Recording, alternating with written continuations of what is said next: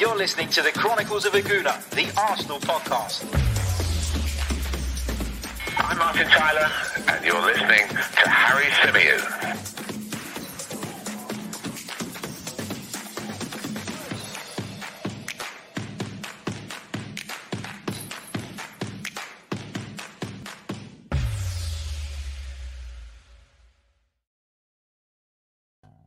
Hello, happy Wednesday, and welcome back to the Chronicles of a Gooner, the Arsenal podcast, part of the 90 Min Football Network. As ever, I'm your host, Harry Symeou. And on this edition of the show, we're going to be discussing the reports linking the club with a move for Uruguayan striker Darwin Nunez, a player we spoke about not that long ago. I think it was about a week ago when we put out a video discussing Darwin Nunez and whether or not he'd be the right man to lead the line for Arsenal moving forward. So it's not a new link, but it is a link and a story that appears to be gathering pace. We're going to bring you up to speed with exactly what has been said, uh, with exactly what has been reported, and um, and we're also going to get some of your thoughts and questions from the live chat. We're also going to be touching on Patrick Vieira, who has been named in the Premier League's Hall of Fame. Um, I'm a massive, massive Patrick Vieira fan, so I'm going to take the opportunity to uh, wax lyrical about Patrick Vieira for a few minutes at some point in this podcast without doubt. Uh, big hello to everybody who is joining us live at the moment. Hope you're all well. Hope you're all good. Um, hope you're enjoying the sunshine because the sun, once again, here in London is shining bright. And I'm looking forward to sticking the barbecue on a little bit later. Bit of a quieter week, uh, given it's the international break and given the weather's nice. You've got to make the most of it, haven't you? Maybe we'll do a barbecue video. Hmm. Yeah. Maybe a lot of you asked for them, so maybe we'll do one. Let's see, let's see how it goes. Uh, but let's get back to business. Let's talk Darwin Nunez and let's bring you up to speed with the Express's report, uh, which says that Arsenal t- uh, technical director, I beg your pardon, Edu, has held background talks. That's what they call it, background talks with Darwin Nunez's representatives with a view to a summer move for the 22 year old. Now, the report claims that he's one of six names on a striker shortlist. We'll go through that shortlist in a minute and I'll give you some of my thoughts on those players included on that list. But first of all, um, let, us talk Darwin Nunez and, and what will he bring to the side. Well, if you want a bit more detail on Darwin Nunez, if you want to go back, uh, sorry, dig in a little bit deeper, then go back on the channel. There is a video that I put out, what, a week ago now, a week and a bit ago. Uh, I think it was just before the Liverpool game. I think it was on the day of the Liverpool game, actually, uh, which you can find. We didn't release it in podcast format. So if you are an audio listener, you won't have heard it. Uh, but please do go over to the YouTube channel and check it out. And the question that I posed was Is Darwin Nunez the striker for Arsenal? Now, this came off of the back of me covering Ajax's second leg uh, of their Champions League round of 16 tie with Benfica. I got to watch Darwin Nunez up close, closer than I've probably ever watched him before. I know he's played against Arsenal, but you know, going into the, this particular game, I knew that there was a link with Arsenal, and so naturally, I focused more on that particular individual. What did I think of him? I think he's incredibly powerful. I think he's incredibly strong. I think he's got all the phys- physical attributes, I beg your pardon, that make him a good fit for the Premier League. I think he's quick across the ground, he's mobile, and it's good to see like a kind of big man who has that mobility as well. I think in years gone by, we've associated the big strikers, if you like, the big, tall, broad strikers, as players that aren't necessarily as mobile and players who are a bit of a target but then don't pose that threat in behind.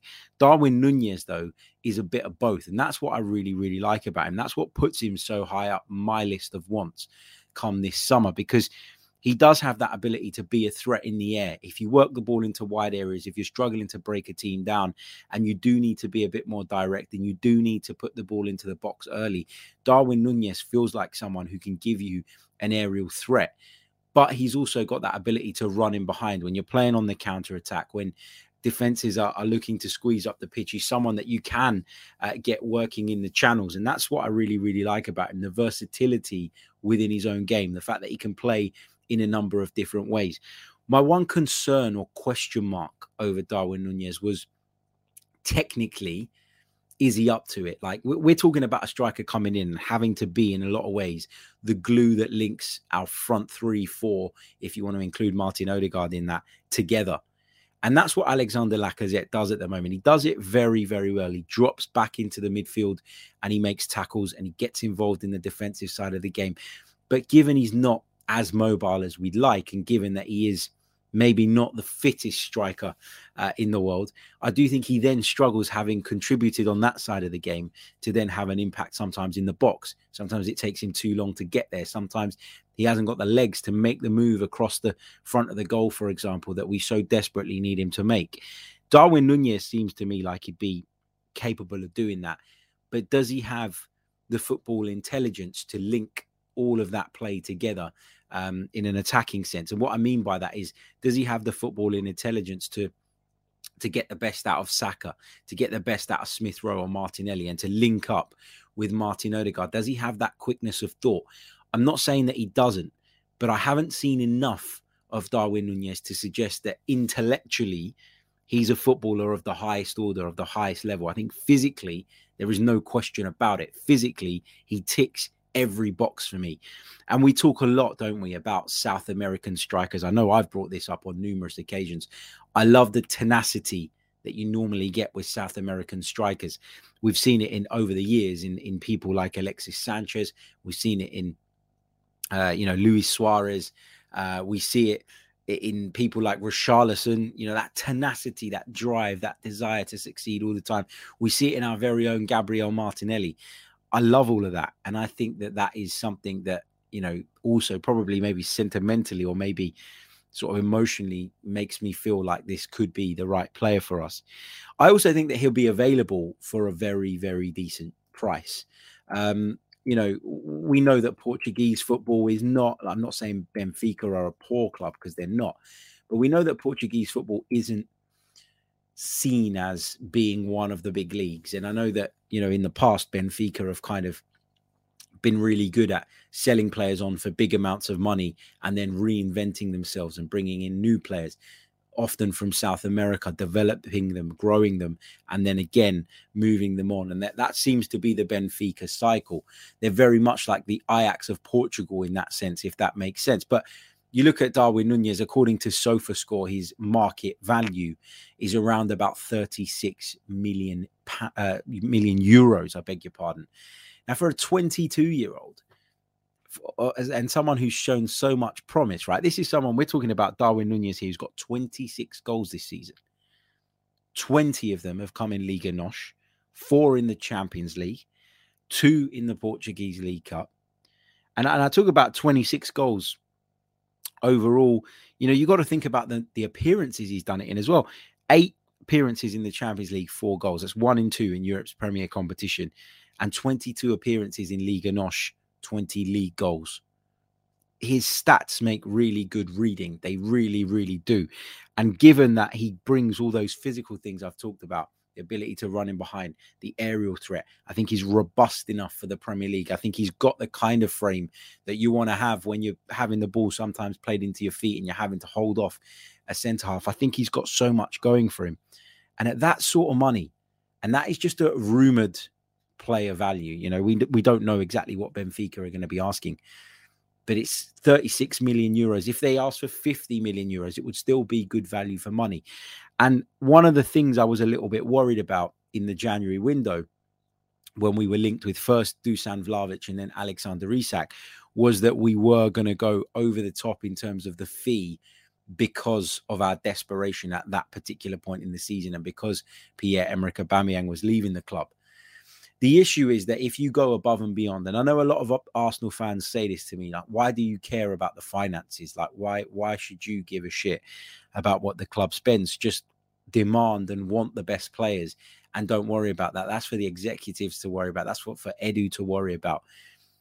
But if the club are not in a good state, that does have an impact on the football inside. It does have a knock-on effect on what we're able to do. And, and my view was that although I would have quite liked Alexander Isak to come in, for example, if we were going to go and pay way over the top, his release clause was 75 million quid or whatever it was.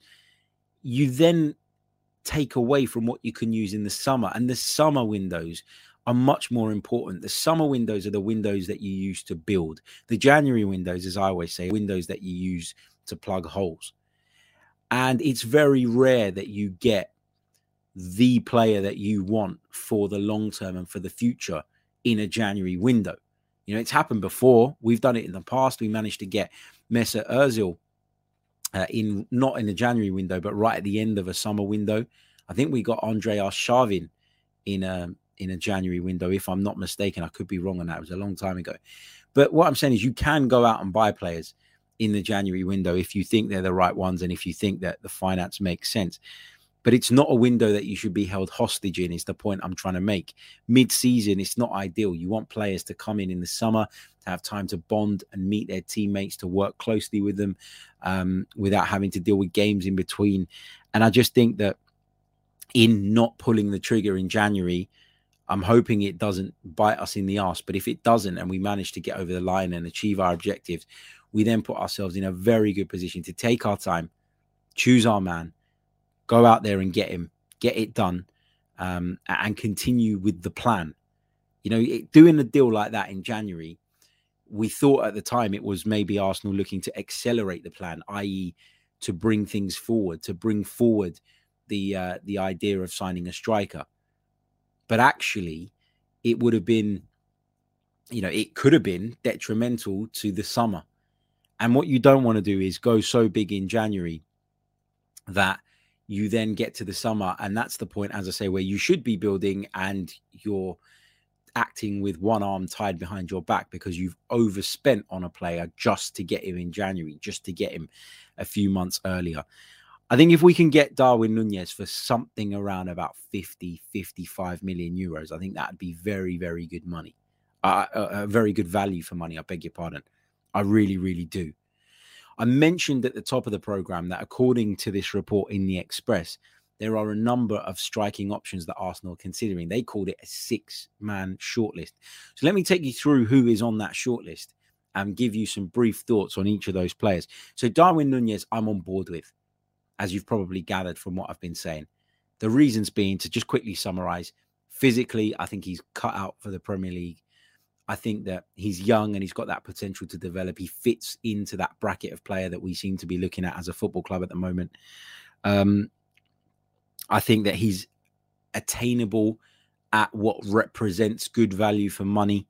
And I think that's important because not because I care so much about what Arsenal spend, but because it then puts us in a position where we can continue to strengthen and develop the squad. And I'll tell you what, if we do get into the Champions League, if we do make it into Europe's premier competition, then we're going to need a much deeper squad than the one we have now. We're going to need a much, you know, stronger group. We're going to need more players. We're going to need um, better players. We're going to need to be able to rotate as seamlessly as the likes of Man City and Liverpool and Chelsea do if we want to be competitive in that competition. So there's a lot of work to be done still with regards to this squad. And if bringing in someone like Darwin Nunez, who could, whoops, Sky News notification, if we bring in uh, Darwin Nunez, who could be just as good um, you know, as some of those other options that we're hearing about and that we're talking about, but for a very reasonable price, then that to me makes sense. So, who else are we talking about on this shortlist then? So, the players named are Napoli's Victor Osimhen. Now, I really like Victor Osimhen. I think he's a really good striker, really effective striker, and he's enjoyed a wonderful season um, with Napoli so far. Napoli, of course, very much in the Scudetto race this season. Um, you know, if you look at his uh, his stats this season. If you're talking about Serie A alone, you're talking about a player who's played on 20 uh, occasions, started 17 games, 11 goals. Pretty good going. Again, 23 years old, fits into uh, the mold of player that we're looking for. He's in incredible form at the moment. Uh, he's got player ratings of 8.2 and 8.5 in his last couple of games, albeit against Udinese and Verona. Uh, but he is a player of, of a real high caliber. And at 23 years old, as I say, he too fits into that kind of mold of player that we want. But my issue with Victor Osimhen and why I think that this deal will be very difficult to do is first of all, his value, according to SofaScore, is at 58 million euros, which is significantly more than that of Darwin Nunez. But it also, you're having to deal with Aurelio De Laurentiis, the Napoli president, who is, put it politely, um, a madman. He's a madman. He has sold players in the past. He has made sure that he's kept hold of players um, in the past when even, when other clubs were circling. But what Aurelio De Laurentiis does quite often is he puts price tags on his players that just make them unattainable. And I think that given the season that Victor Osimhen's had and the, the importance that he carries within this Napoli side, I think this is a deal that you're going to have to pay stupid money for. I think you're going to have to go 70 million pounds and above to get Victor Osimhen. And then you've got to weigh up whether you think he's worth that or not. Now, Darwin Nunez, if you're talking, if I'm predicting, and these are my predictions, but I'm, I was very I thought I was very accurate last summer when I was talking about valuations and what players would probably go for. I repeatedly said that if we could get up to 30, 35 million pounds, we'd have got Martin Odegaard. And lo and behold, that's exactly what we did. Um, so I think with, with Victor Osimhen, I think you're going to need to pay in excess of 70, 75 million pounds because he's shown incredible promise. He is 23 years old. He's doing it in one of the big leagues but also you're dealing with Aurelio De Laurentiis, who, as I say, is a bit of a loose cannon, uh, knows what he wants, can be very controversial, um, has been very controversial in the past. He's a very controversial figure within Italian football. And I just think that you'd be trying to drive a, a hard bargain with someone who rarely budges. And so he normally gets his way and if you want the player that much, you're going to have to break the bank and do it. So I'm not really sure uh, that that's a deal that's doable for Arsenal, given the other work that needs to be done and given those financial figures that we uh, we saw just a little while ago. Another player on the list is Lille's Jonathan David, and I know Moss, uh, one of our members in the chat, is a massive Jonathan David fan, and in the past he's been critical of me for not really rating Jonathan David at the same level he does. Now, I'm not saying that Jonathan David's a bad player. I've never said that Jonathan David is a bad player. I'm just not sure that what I'm seeing from Jonathan David right now in uh, in the French uh, Ligue 1 is transferable into the Premier League. Now, in Jonathan David, you're talking about a player who's played 29 times, started 25 games in the league so far this season, and has managed 13 goals, which means he scores every 170 minutes. Now, that's pretty good going. And as we've established on numerous occasions, it's not just about uh, scoring goals in this Arteta system. Yes, it would be great if we could get a striker in who offers us all of the build up play and all of the good things that Alexander Lacazette does, but can also increase the goal output and really, really help us. We've seen it in the past. We've seen players come from the French Ligue 1 who had promise, who had potential, come to the Premier League and struggle to make it. Why? Because the level between the two leagues is so significantly different. The gap between Ligue 1 outside of PSG and the Premier League is much bigger than it is between the Premier League and Serie A or the Premier League and La Liga or even the Premier League and the Bundesliga. I genuinely do believe that. And and we're in a place where just like when I was talking about Emi Buendia last season, when I got a lot of criticism and a lot of uh, stick for saying that we shouldn't go for him and that we should pull out and that Norwich's asking price was ridiculous and over the top and was something that I wouldn't even entertain uh, the idea of paying. It was because of this same concern because I didn't know if what we were seeing from Emi Buendia in a significantly worse league, and I'm not saying that Ligue 1 is championship level, but what I am saying is that we can't get caught up in stats all the time. Sometimes you have to rely on the good old eye test. You know, in, in days gone by, we didn't have access to as many stats as we do now. We didn't have access at our fingertips to how much a player runs, um, you know, how many key passes they make, how many passes into the final third they make, what their XG is. All of that stuff is relatively new in terms of us as fans and consumers of the sport having access to it. But it can't be the be all and end all. It can't be the only thing that we judge a player on. The eye test for me is still what I trust. It's still what my instinct tells me. And I've got to go with my instinct. Um, I've been watching football for a long time. I've covered football for a long time now. I'm I'm someone who really does trust in my instinct and call that arrogant, call it whatever you want. But I just look at Jonathan David and I don't know that he'll be able to make the level of impact that we need him to make in the Premier League. I'm I would quite happily entertain the idea of bringing Jonathan David in as an option, but if you're going to base your team around him, I'm not sure. Um, I, am I'm, I'm not sure he's the answer. I'm sorry, Moss. I know you're going to get upset with this, but I'm I'm just not sure. Another player on that shortlist though is Everton's Dominic Calvert-Lewin. Again, not totally convinced by him. And again, you got to consider the likelihood of this deal being done and what it's going to take to do this deal.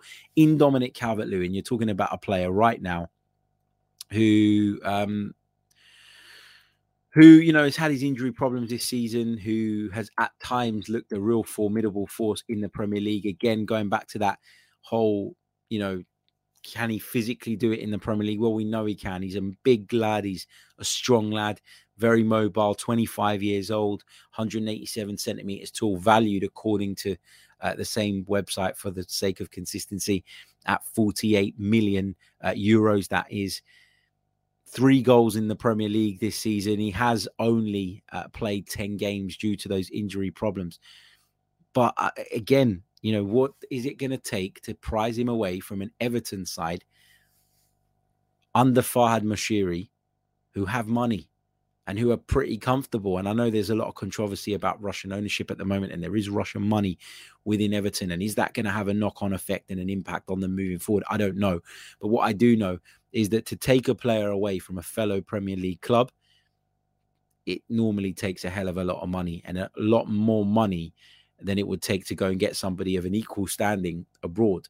Now, of course, there is that Premier League proven thing that everybody bangs on about? Does it mean that you should pay more money because you don't worry that that transition is going to be difficult for him? He knows the league, he understands the league, he's up to speed with the, the, the style of football that he'd be asked to be playing every week. But it doesn't work like that. I, I think if you're a great footballer, as long as there is a bit of patience uh, and and a little bit of kind of leeway given during those adaptation periods, then I think that if you're a good player, you'll flourish anywhere and um, and I don't think that um, that Dominic Calvert Lewin, from what I've seen, and again putting stats to one side, is the guy that I'd want to spend the largest proportion of our transfer budget on this summer. I'm sorry, a lot of people would disagree with that. I hear lots of Arsenal fans on a daily basis talking about Dominic Calvert Lewin and his suitability to this club. Not for me, not interested in the slightest. Um, Lathan says he's a good backup him and Nunez would be very good options, maybe. Um, but you you can't afford to spend in excess of 60, 65 million pounds, which I think I think is what it would probably cost for Dominic Calvert Lewin to have him as a backup option. Like we're not Man City and and we're not going to be that anytime soon not under this current ownership and not under this current structure so we've got to take that into consideration when we think about all of this Moving on to the next player on the list is Chelsea's Armando Broja, obviously playing his football at Southampton at the moment. The Albanian striker is on loan at St Mary's, but could be on the move this summer. Now, his performances have caught the eye of a lot of people, uh, in particular myself. I've really enjoyed watching him play. A player I'd quite like to see come to the club. But Armando Broja is still developing. He's still young. And if the price was right, I think I'd take a bit of a punt on this. I really would. But as I say, the price has got to be right because would I would I say that Armando Broja is 100% ready to play as the main man for Arsenal every single week today? When you were talking about Jonathan David in the chat um, as being a, an option, that's how I see Armando Broja at the moment. An option that I very much like. But again, you got to think about where you're trying to get them from and where you're trying to prize them away from. Chelsea in the mud at the moment, obviously have a lot of things going on behind the scenes, but you expect that that takeover will happen pretty soon. And as a result of that, they'll be able to just, you know, move on uh, and get back to normal operating ways. Whoever buys them isn't going to be poor. They're not going to go from the riches of Roman Abramovich to poverty. They're going to have money to spend still.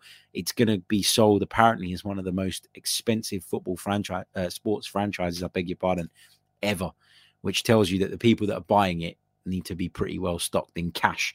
Um, so I like Armando Broja, but my reservation is can we get him off of Chelsea? And would Chelsea even want to sell him to us? It's clear that Romelu Lukaku is not having uh, the greatest time at Chelsea. There's a good chance that he could leave the club, and so does uh, Armando Broja come into their thinking for next season? Maybe so. And of course, the other player is uh, Real Sociedad's Alexander Isak, who we've spoken about at length throughout the um, the January window.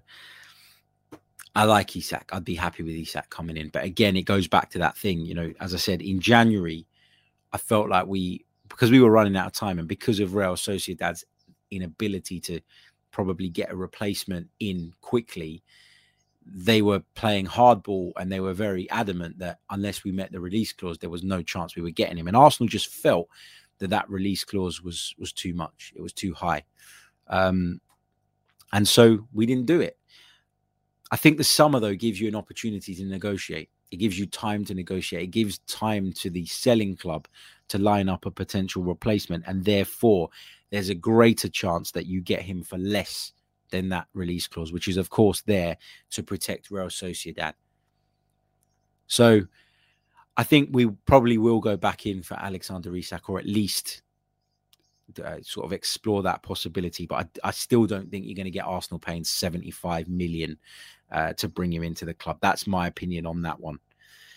Okay, um, that's the list. That's the short list of six strikers that Arsenal are supposedly lining up ahead of the summer. We're not going to sign all six, of course, uh, but those players are, as mentioned, Darwin Nunez, uh, the main subject of this episode. Victor Osimhen of Napoli, Lille's Jonathan David, Dominic Calvert-Lewin of Everton, and Chelsea's Armando Broja and Alexander Isak of Real Sociedad.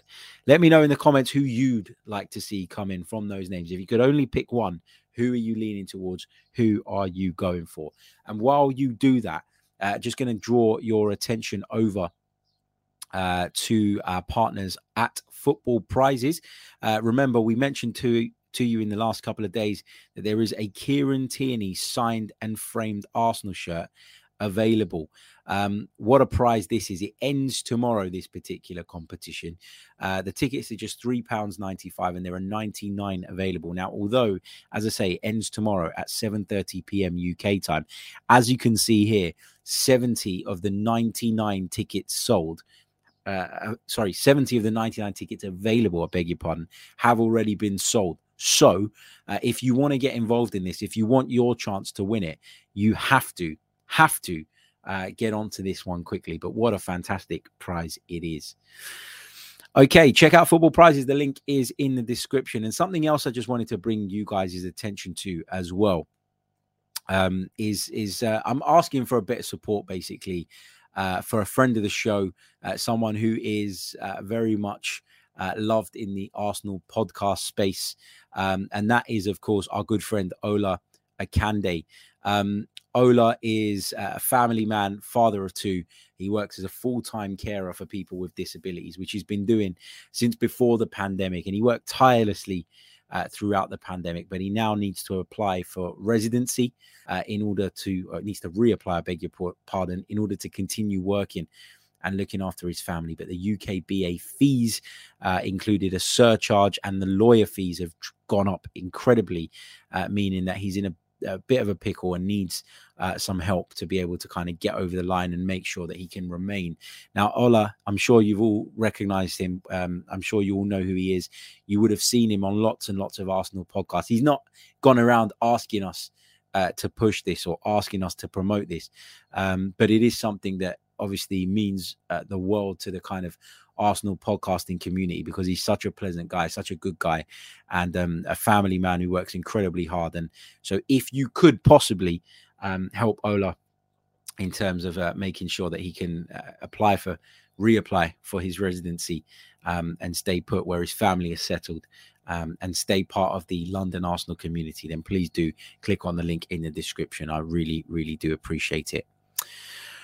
Okay, uh, let's get over uh, to some of your questions in the chat. I'm just having a quick look at who you guys are saying. Lots of you are going with um, Nunez uh, in there as well. Um, that seems to be the popular choice. Somebody's mentioned Lautaro Martinez. I don't think that one's realistic, if I'm honest. Um, so yeah, lots of lots of you think that Darwin Nunez is probably the right man, and I got to say, um, I, I I'm not 100% dead set on it at the moment, but it, I'm leaning that way at this moment in time. I really am. Uh, Junior Gunner says, God bless Ola. Absolutely, man. And um, anyone that can help out, no matter how small, um, the link is in the description. As I say, top guy, uh, really very much loved in the Arsenal community and deserves uh, the opportunity to remain um, because he's giving so much to the community, working as a carer for the disabled. And it, it, it, I don't want to get into politics on the podcast, but it astounds me how they can put people in these types of positions, people who have done so much good um, since being here. But anyway, um, if you can help, the link is in the description, as I say. Get some of your questions in as well. Um, I'd love to. Uh, I'd love to hear from you. Peeny Wings asking about the Discord server. Have I added the new tabs yet? I haven't had a chance, mate. I will do it as soon as I get an opportunity. Um, I'm trying to kind of get loads of odd bits done that I need to do uh, while the international break is on and while I've got the opportunity to do so. So, um, yeah, I, I, do get a little bit distracted at the minute. I'm, as I say, got to take the opportunity to get the bits and bobs done that I don't normally get time to do uh, when the fixtures are coming thick and fast. And so I've been a little bit preoccupied um, with other things.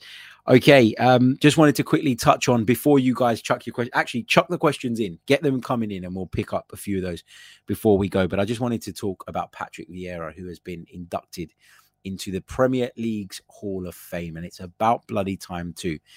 Now,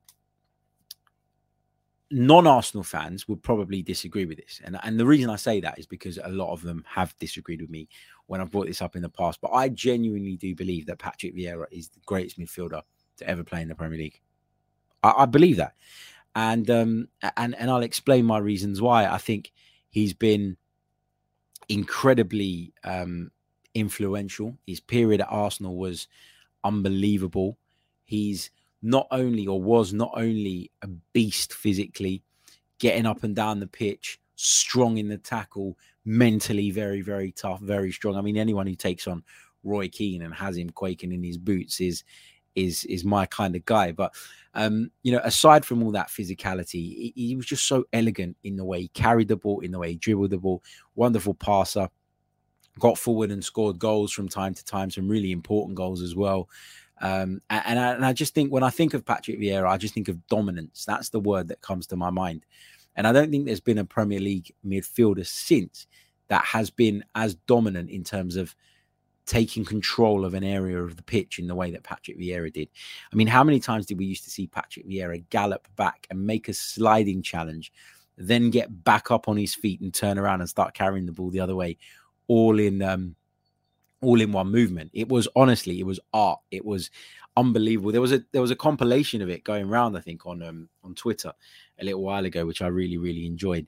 Um, and it was honestly, it was superb. It was it was just like a, a really nice reminder of all the brilliant things that Patrick Vieira used to do on a football pitch. And as I say, a winner. Um, I wish him all the best in his managerial career as well. He's at Crystal Palace at the moment. He's doing a really good job so far and um, you know it's it's great to see. It really, really is. Patrick Vieira in the Premier League's Hall of Fame, and for me, the best uh, midfielder ever to play in the Premier League. Maybe I'm biased. Uh, Dawson mentions Yaya Toure. I think Yaya Toure certainly was more influential uh, going forward. I thought that Yaya Toure was certainly um, better in the final third in terms of the impact that he had and the goals he scored and the assists and all that. But I think the role of a midfielder changed, like generally speaking. And I think that's why, although we will look at Patrick Vieira's goal and assist stats and go, well, they don't look amazing. He wasn't ever asked to do that. Like that was never part of his game. It was if he did it, it was a bonus. What and what I mean by that is we kind of saw the emergence, didn't we, after of the three man midfield, where maybe one or two were playing as a defensive midfielder, giving license to, you know, uh, somebody else to then get forward. And Yaya Toure played a lot uh, for Manchester City in a more advanced position. And he, and he played that role for all the clubs that he, he played for. He was much more advanced than Patrick Vieira ever was. Patrick Vieira's peak and heyday was during a time where it was common to play with two central midfielders who were both required to defend and both required to attack. Patrick Vieira was the ultimate box to box midfielder, but that made him kind of a he had to be a master of all trades, if you like. Um, in in the sense of he had to be defensively sound, but also had to contribute something going forward when he got there. Um, and and what that does when you when you try and master a load of trades, you end up being, you know, good at all of them, but you can't or maybe can't reach your absolute peak or the absolute peak on any of them because you're not focused on one aspect of the game solely.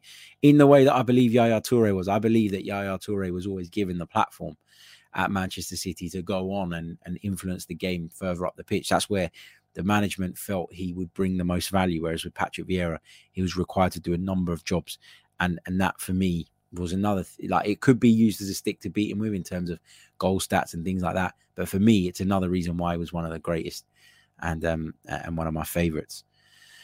Okay, let's go uh, into the chat box. Let's pick up uh, a couple of your questions. Junior Gunner says, Harry, should we consider a move for the Di- for Dybala on a free transfer? He's technical and would fit like a glove in the false nine role. However, doesn't possess the physicality Mikel is looking for as a nine. Thoughts?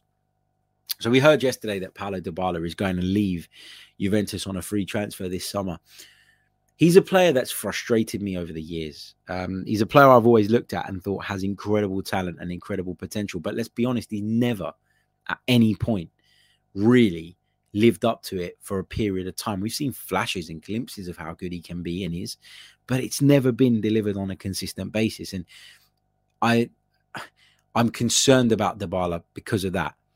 I agree with you as well that technically as a false nine, he'd probably be brilliant. You know that you can imagine that he'd be flicking balls around corners, uh, first time control. Uh, you know, sort of lifting the ball over people, having the vision and the technique to pick out passes that only the very elite can see, let alone execute. But as you say, physically, I think you get lost in games. I, I really do. I think that he comes up against, for example, a Van Dijk and a Matip. I think he just gets lost, and then he has to drop deeper to get involved in the game. And I know Laca does that, but somebody with less physicality would have to drop deeper. In fact, one of the reasons that Laca drops so deep is because although he's more physical than a Paulo Dybala, he's still not physical enough, really. And what then happens is that player drops deeper and deeper and deeper to escape the attentions of the physical players on the opposition side. And they drop into pockets that can be great in the build up. But then when you work the ball into the wide areas, when you're looking to hit somebody in the penalty area, that becomes a problem. So I'm not convinced on Paulo Dybala. He'll want big money. There's no doubt about that. And and and I don't think that it's really the kind of investment that Arsenal should be making um, at the moment. Okay, uh, what else have we got in the chat? Uh, Sam says, "Would you take uh, Tammy Abraham?" I like Tammy Abraham. I do. Um, I think he's a player that gives you a lot of the things that we're looking for. I think he's a player that's been brave in his decision to go out to Rome. Um, he's played well in Rome. He's um, he's he's produced good outputs. He's had a big influence on the side. My only thing with with Tammy Abraham is that I look at players, strikers in particular, under Jose Mourinho, and always think that they thrive because he gears the game around them. He did it with Harry Kane. He did it with even Diego Milito back in the day. He did it with Drogba. He did it with, you know, a number of players over the years. He is the type of manager who has clear favorites in terms of the positions that he prioritizes. His view is that if I can get the best out of my striker, as it probably should be, I'm not criticizing him for it. If I can set up everything and the environment around the striker to be um, suitable to their game as much as possible, then I'm going to get goals at the very minimum. But sometimes, and I think we've seen this more so in Mourinho's latter years, we saw it at Spurs, it then takes away from some of the structure and organization of the rest of the team. And and I think that you're seeing a little bit of that at Roma now, where Tammy Abraham is thriving because he's under Jose Mourinho. Does Tammy Abraham thrive under Mikel Arteta? Not saying he can't, but again, you're talking about a player who is, you know, he's owned. If I'm not mistaken, he's still, and I'll just double check this now before I jump down this particular rabbit hole. Tammy Abraham is no, he's there on a permanent. So it's it's doable. I, I don't know why in my head I thought that he was on loan at Roma. He went on a permanent 36 million pound.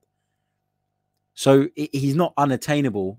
Does he want to move back to the Premier League? I don't know. Um, but I just, yeah, I'm, I'm, I like Tammy Abraham, but I just think, as I say, to make that, to finish off, to round up that point, Mourinho is so focused on getting the maximum amount of his strikers that he does, but then it's normally to the detriment of the rest of the team in some way, shape, or form. And I just wonder if that's what's the word here? That's overblowing or or over showing us what's the right term here for this i'm not always lost for words but i am now i just wonder if that's over amplifying how good tammy abraham actually is and if he'd have the same effect in an arsenal side under mikel arteta where the attacking focus is not just on the centre forward but it's on Saka, Smith Rowe, Martinelli, Odegaard. That's my reservation about Tammy Abraham. Uh, what else have we got? I'm just going to pick out a couple more um, before we go. Uh, DJ M. Dot uh, says, uh, "What do you think about Patrick Schick, Bundesliga's second top striker? 20 and 20 fits the profile for Arteta, for Arteta too." Uh, and thank you for your kind super chat donation, mate. Really, really do appreciate it. Um, Patrick Schick really liked him in the Euros, um, as did everybody. That goal that he scored at Hampden Park that really kind of captured everybody's imagination, didn't it? He's having a good season in the Bundesliga, but again, is that transferable to the Premier League? Is the big question mark for me. I think if Arsenal are going to go and spend big money on a striker, and we will need to spend big money to get a top quality striker, I think we can all accept that. And we don't also need to spend big money to prize him away from Bayer Leverkusen. He's valued at 37, 38 million euros according to SofaScore. You look at his heat map, you can see he's all over the place, getting involved. One of his strengths, according to the site, is anchor play, which is something that we're looking for uh, for sure. As you said, uh, really good goal return in the league this season 20 goals in 20 Bundesliga appearances. But he's 26 years old and what you've got to um, what you've got to decide is are we in the market or, or does the plan cater for signing players of 26 27 years old which a lot of people would regard nowadays as coming up to their prime or is it very specific in that we need to sign players between the ages of 21 to 23 to make this success long term and sustainable and and this is where we're going to find out about the plan. This is where we're going to learn what it is that Arsenal have in mind at the moment. Will Arsenal um, opt for someone that little bit older, not old by any stretch of the imagination, but that little bit older, in order to try and maximize what they're investing in in terms of longevity, in terms of sell on value, in terms of fitness, in terms of all of those things? Or will they be quite happy having now recruited the core of a team of a very specific age profile to now stretch that a little bit and say, well, if he's 27, 28 years old, but he's ready now and the guy we need, let's do it. That's what we're going to find out this summer, I think. Um, and I'm really curious about that because Edu did say something along those lines, didn't he? He said, well, we're going to, um, you know, once we've added or, or, or managed the majority of the rebuild, then we're going to start to add quality, ready made quality. So are we going to see that this summer? That's one of the really interesting things, isn't it? So uh, we'll be keeping a close eye on that. But I, I do like Patrick Schick and his goal record for sure speaks for itself. Okay, um, I think we're going to leave it there. Uh, we're going to be back uh, very, very soon with some more Arsenal related content. Just a quick uh, shout out uh, check out football prizes, check out Ola's page as well if you can help. Please, please do. Uh, but of course, uh, make sure you're tuning in tonight during the international break with nothing else to do. To Arsenal women in the Champions League, they're playing against Wolfsburg in a really, really big game. It's live on the DAZN Women's Football YouTube channel for free, uh, wherever you are in the world. So if you fancy that tonight, have a watch. I certainly will have a watch, and we'll actually have a bit of a chat about it on um, on tomorrow's show as well. Don't forget to hit the like button if you haven't done so already. Just 62 likes on the board, but there's well over 250 of you with us at this moment in time. So please do hit that like button. Let's try and get it up to 100 likes by the time the show ends. That would be great. I'll be back very soon with more. Enjoy the rest of your day. And until next time, take care. Goodbye.